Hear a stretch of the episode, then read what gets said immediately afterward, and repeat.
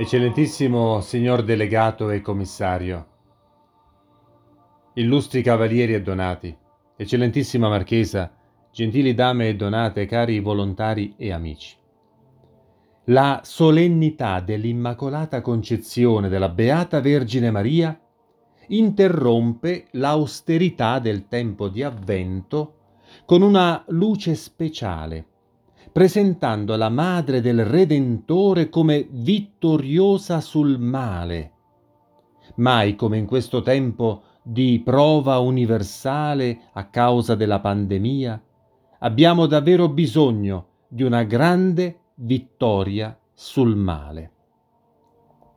ed è come vittoria sul male per la salvezza della Chiesa e del suo capo visibile che il sommo pontefice Beato Pio IX volle proclamare il giorno 8 dicembre 1854 il dogma di Maria concepita e vissuta senza peccato. La bolla pontificia Ineffabilis Deus così recita. Il Dio ineffabile,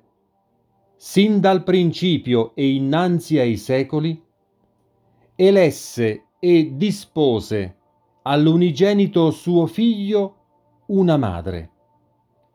e assai più che tutti i santi la ricolmò dell'abbondanza di tutte le grazie celesti. E in un modo così meraviglioso che sempre immune da ogni macchia di peccato e tutta bella e perfetta, ebbe in sé quella pienezza di innocenza e di santità, di cui maggiore non può concepirsi al di sotto di Dio, affinché, immune dalla stessa macchia della colpa originale, riportasse amplissimo trionfo dall'antico serpente una sì venerabile madre. Cari cavalieri, con la celebrazione odierna risplende nella Chiesa la potenza che ha preservato la Vergine dal peccato, vale a dire la redenzione. Infatti la Vergine Maria fu redenta prima del tempo della redenzione e in lei si è manifestato il primo e sublime effetto di quella redenzione, una vita di santità perfettissima, che iniziata nella vita terrena trionfa nella gloria eterna del cielo. Ma quello che potrebbe apparire come un singolare privilegio riservato solo a Maria, vale a dire nascere senza peccato, vivere senza peccato, è in realtà un dono fatto a lei per tutta l'umanità, poiché Maria ci è data come madre Ella, se non può essere il nostro modello nelle virtù e nella dignità, in quanto non possiamo imitarla non avendo anche la sua stessa grazia, possiamo però confidare nella sua intercessione potente, poiché ella, per il grande privilegio di essere la madre di Gesù, è diventata anche la madre di ogni credente. Il nostro glorioso ordine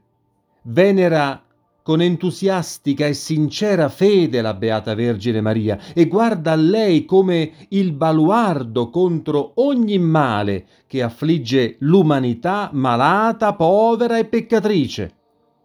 Il gran maestro Philippe de Villiers de l'Isle-Adam, il giorno di Capodanno del 1523, cacciato da Rodi con tutti i cavalieri giovanniti dopo aver resistito ad un lungo assedio posto dai turchi, portò con sé il più grande tesoro dell'ordine, la piccola icona della Madonna del Fileremo. Appartenere a quest'ordine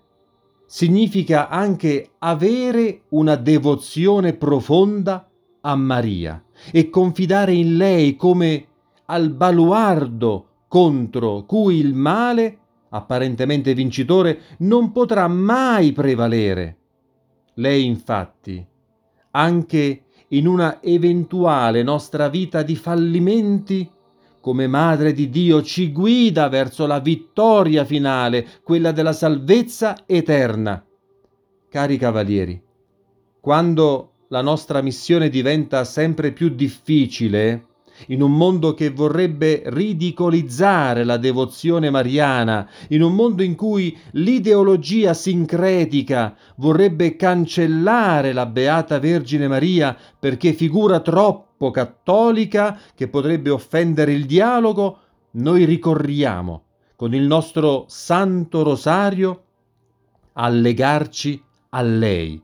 e nei nostri pellegrinaggi a Lourdes e a Loreto innalziamo a lei le nostre suppliche per essere fedeli al Vangelo, devoti alla dottrina e dediti alla carità. Sia lodato Gesù Cristo.